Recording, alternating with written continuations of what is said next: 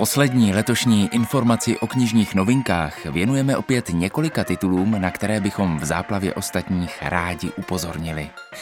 Ten první má nevánoční název Poslední léto ve městě. Další se zabývá budoucností kapitalismu a s jednou knihou můžete dokonce nahlédnout do hlubin Darknetu.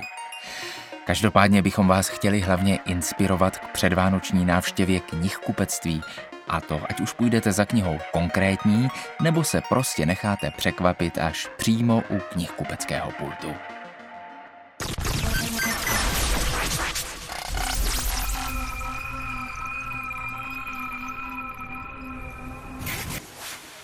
Posloucháte Megafon zase po týdnu jako informaci o knižních novinkách. Výběrový podcast vám přináší knižní obchod Kosmas. Začněme tentokrát dvěma aktualitami z knižního světa. Na konci roku se objevují nejrůznější literární ankety, které upozorňují většinou na tituly, které se nějak mimořádně povedly. Jak anketa Aktuálně CZ, tak anketa Lidových novin jen potvrzují, že šlo o kunderovský rok. Ani Novákova biografie, ani český překlad Slavnosti bez významnosti v obou anketách nechybí a naopak jim vládnou. Stejně tak kniha Dani Horákové o jejím životě s Pavlem Juráčkem. Často jsou také zmiňovány Soběstačný Zuzany Dostálové a Šikmý kostel Karin Lednické a z poezie Užitá lirika Martina Štéra. A aktualita číslo dvě. Ve věku 89 let zemřel britský spisovatel John Le Carré, známý svými špionážními romány z období studené války – John Le Carré patřil spolu s Grahamem Greenem, Frederikem Forsythem a Normanem Mailerem ke klasikům špionážního žánru. Pokud se chcete dozvědět o legendárním autorovi něco víc, nabízíme jeho autobiografii Holubý tunel.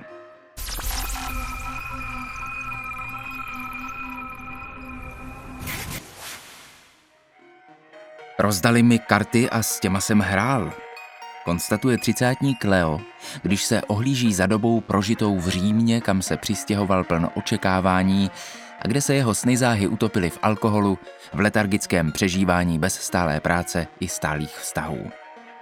Setkání s krásnou, ale nervově labilní Arianou však jeho bezpečnou pozicí nezúčastněného pozorovatele života otřese a jedné nekonečné jarní noci ho vrhne do velkého příběhu nešťastné lásky, ve kterém dostane hlavní roli.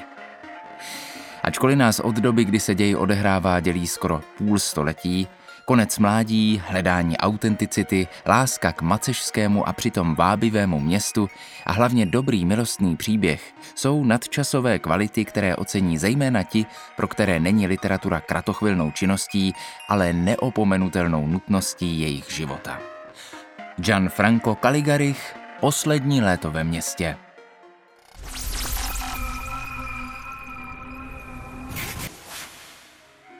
Známe ještě osobní nasazení. Umíme riskovat ve prospěch odvážně chápané společné věci, ve prospěch budoucnosti pro generace, jež doufejme budou následovat. Richard Powers ve strhujícím románu Stromy znamenají svět líčí riziko, které vyplývá z dobromyslně zápecnického i z krvavě kořistnického života. Dokazuje, že spokojené konvenční žití musí být vyváženo vzpurnou obětí druhých – Oba postoje jsme zdědili po našich předcích a obě protichůdné skupiny jsou pro přežití nepostradatelné. Obě taky za svoje přesvědčení platí. Která z nich víc? Jsou živé příklady v našem okolí?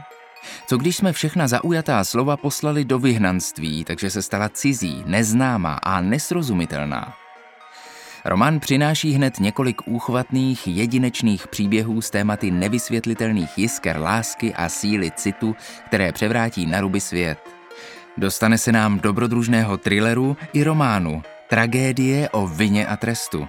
Také úchvatného profesionálního textu, jemuž stačí několik vět, aby přesně vylíčil sezení v ordinaci klinického psychologa nebo povahu příslušníků policie – Přijmeme dědictví Dostojevského, Toroa i Kamise, Anny Kareninové i Dona Kichota.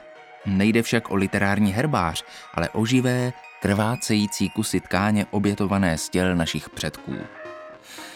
Kniha se netváří, že musí mít ve všem pravdu, ale nabízí souznění, citové zaujetí, chvílemi třeba pomílené, a problematickou cestu za dobrem, zákonitým vyústěním osudu lidského jedince i posloupnosti celých generací. Vůbec nejpodivnější je, že kniha vyznávající svobodu jednání a představující nezávislý pohled na svět, nepodlézavá a bez vnucené falše, byla v roce 2019 odměněna americkou Pulitzerovou cenou. Richard Powers Stromy znamenají svět.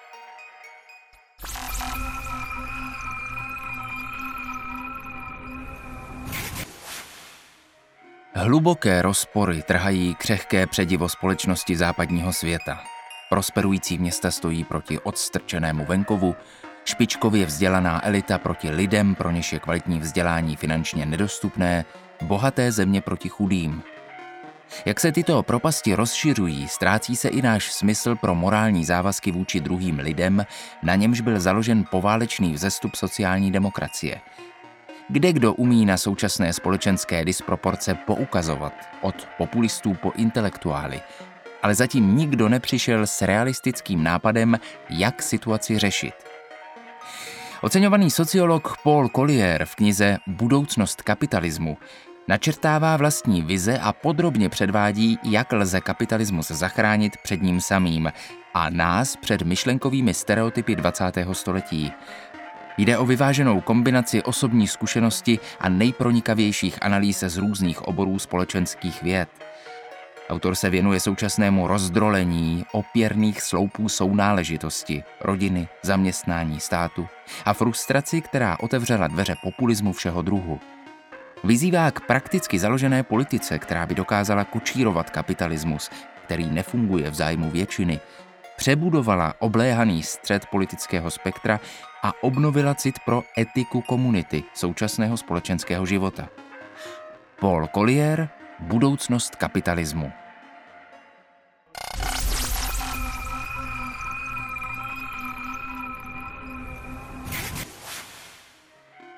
Školu mladý Mussolini nenáviděl.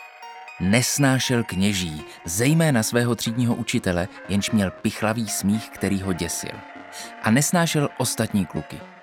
Zdaleka nejvíc nenáviděl bohaté hochy, kteří seděli u jiného stolu a měli lepší jídlo. Ani se nesnažil pracovat. Jednoho dne ho jakýsi otec Salesián udeřil, jenže Benito mu ránu oplatil a hodil po něm kalamářem. Měl jenom jednoho kamaráda, kluka s lepkou tak tlustou, že Benitovi dopřál tu zábavu a nechal ho praštit ho po ní cihlou. Ve rvačce s jedním starším chlapcem vytáhl Benito kapesní nůž a bodl ho. A tak ředitel usoudil, že musí v zájmu svých ostatních žáků tohle nezvladatelné dítě vyloučit. Po zralé úvaze se však rozhodl ponechat ho tam až do konce školního roku – Otrávený přísnými pravidly, nekonečnými kázáními, napomínáním před hříchem a skažeností, přiznal se před prvním přijímáním k dlouhatánskému seznamu hříchů, jak skutečných, tak imaginárních. Kněží si zhluboka oddechli, když odešel.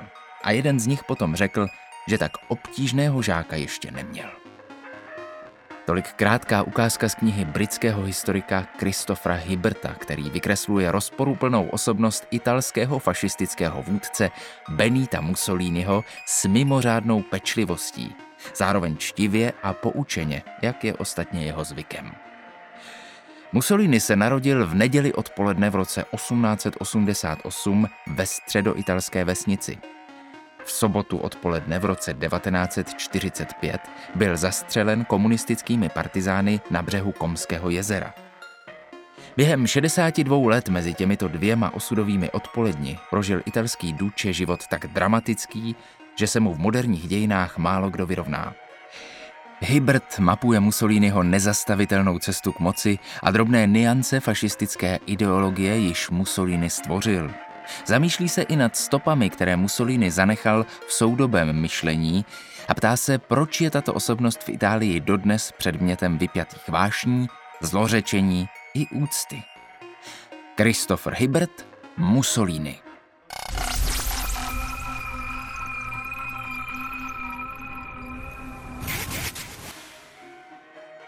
Jsem opatrnější, Se svým okolím jsem uzavřel dočasné příměří.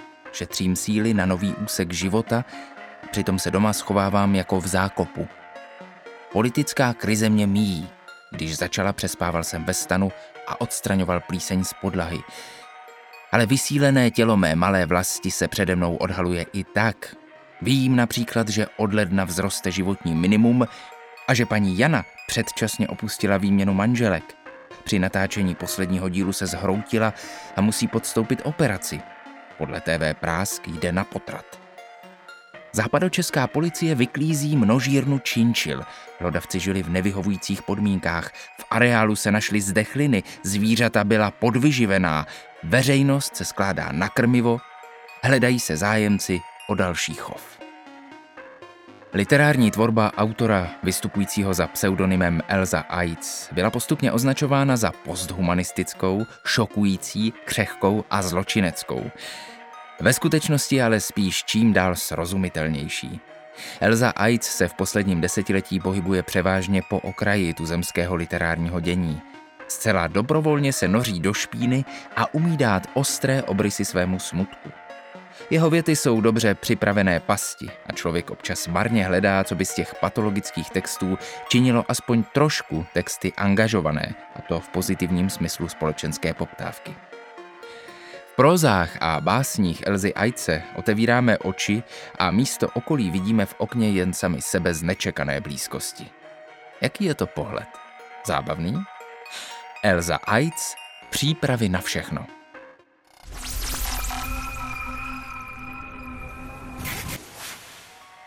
Opravdu jsme schopni porozumět povaze a úmyslům někoho, koho sotva známe? Provokativní knize kanadského spisovatele Malcolma Gladwella Proč si nerozumíme jde o to, že si často myslíme, že porozumět cizím lidem je snadné.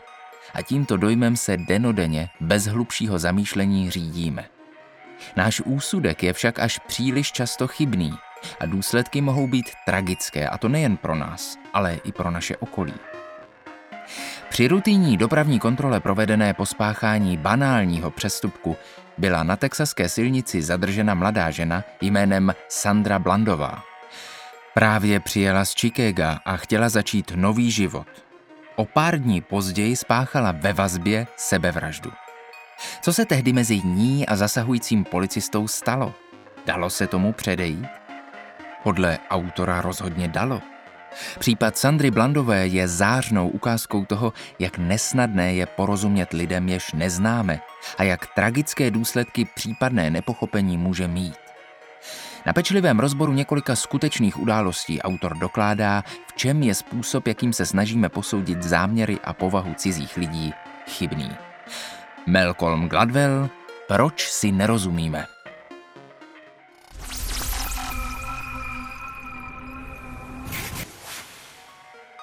Dark Web je tajemné a mýty opředené místo na internetu, kde se za virtuální peníze dá koupit lecos ilegálního. Lidé si posílají poštou drogy a padělané dokumenty, nakupují ukradené kreditní karty a sledují pornografii za hranou zákona. Dark Web však má i své světlé stránky. Ty využívají například i novináři BBC nebo The Guardianu pro sdílení informací, které mají zůstat utajeny. Nepředstavujte si ale hlubiny internetu jako zcela nepřístupné. Na Dark Web se můžete dostat pár kliknutími myší. Co se tam ale doopravdy děje? Dá se tam opravdu snadno a anonymně koupit zbraň nebo rovnou objednat nájemný vrah? A nebo si dokonce zaplatit sledování vraždy v přímém přenosu? Kniha, kterou tu představujeme, je průvodcem po temné části internetu od jeho počátků po budoucnost. Ukazuje, jakým způsobem fungují pravidla mezi lidmi, kteří spolu chtějí obchodovat, ale nikdy neodhalit svou identitu. Proč se pod rouškou anonymity neokrádají? A co se stane, když k tomu dojde? Proč se vládám daří tvůrce nelegálních tržišť chytat?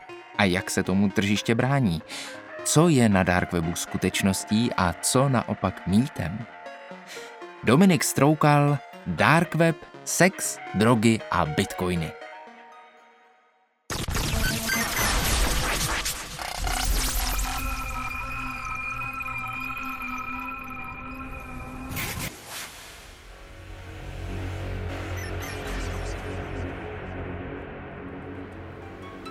A to je z dnešního novinkového megafonu všechno.